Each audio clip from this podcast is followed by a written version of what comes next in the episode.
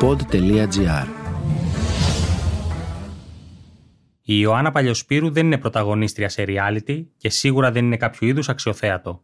Είναι ένα νέο κορίτσι που έχει κάνει εννέα επίπονα χειρουργία και κανείς δεν γνωρίζει πόσα ακόμη θα ακολουθήσουν. Είναι ένα πλάσμα με τρομερή δύναμη ψυχής. Όσο και αν πονάει, δεν έχει πάψει να αγαπά.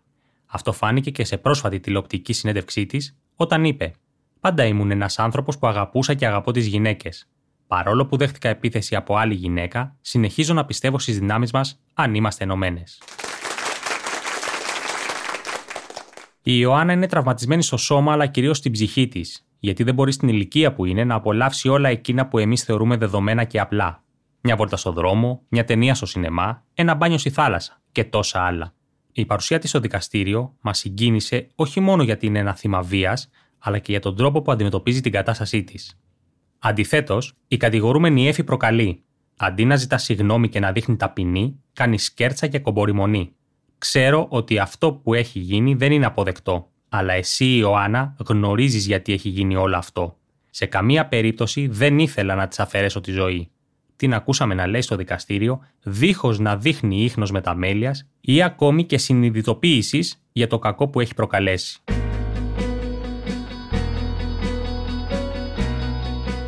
Η Ιωάννα θα μπορούσε να είναι αδελφή μας, η γυναίκα μας, η σύντροφός μας ή η κόρη μας. Θα μπορούσε να είμαστε εμείς οι ίδιοι.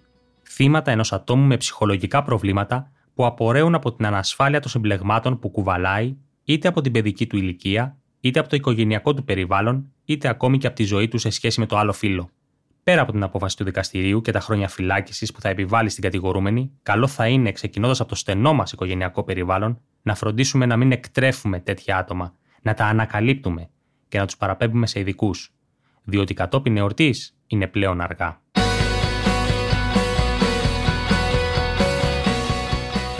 Ήταν το podcast «Τι φάση» σήμερα με τον Βασίλη Γούλα. Στους ήχους ήταν ο Μάριος Πλασκασοβίτης. «Τι φάση» Ένα podcast που διασώζει λόγια και απόψεις μέσα από τον καταιγισμό της επικαιρότητας μια θετική ματιά στην καθημερινότητα με την υπογραφή των ανθρώπων του pod.gr.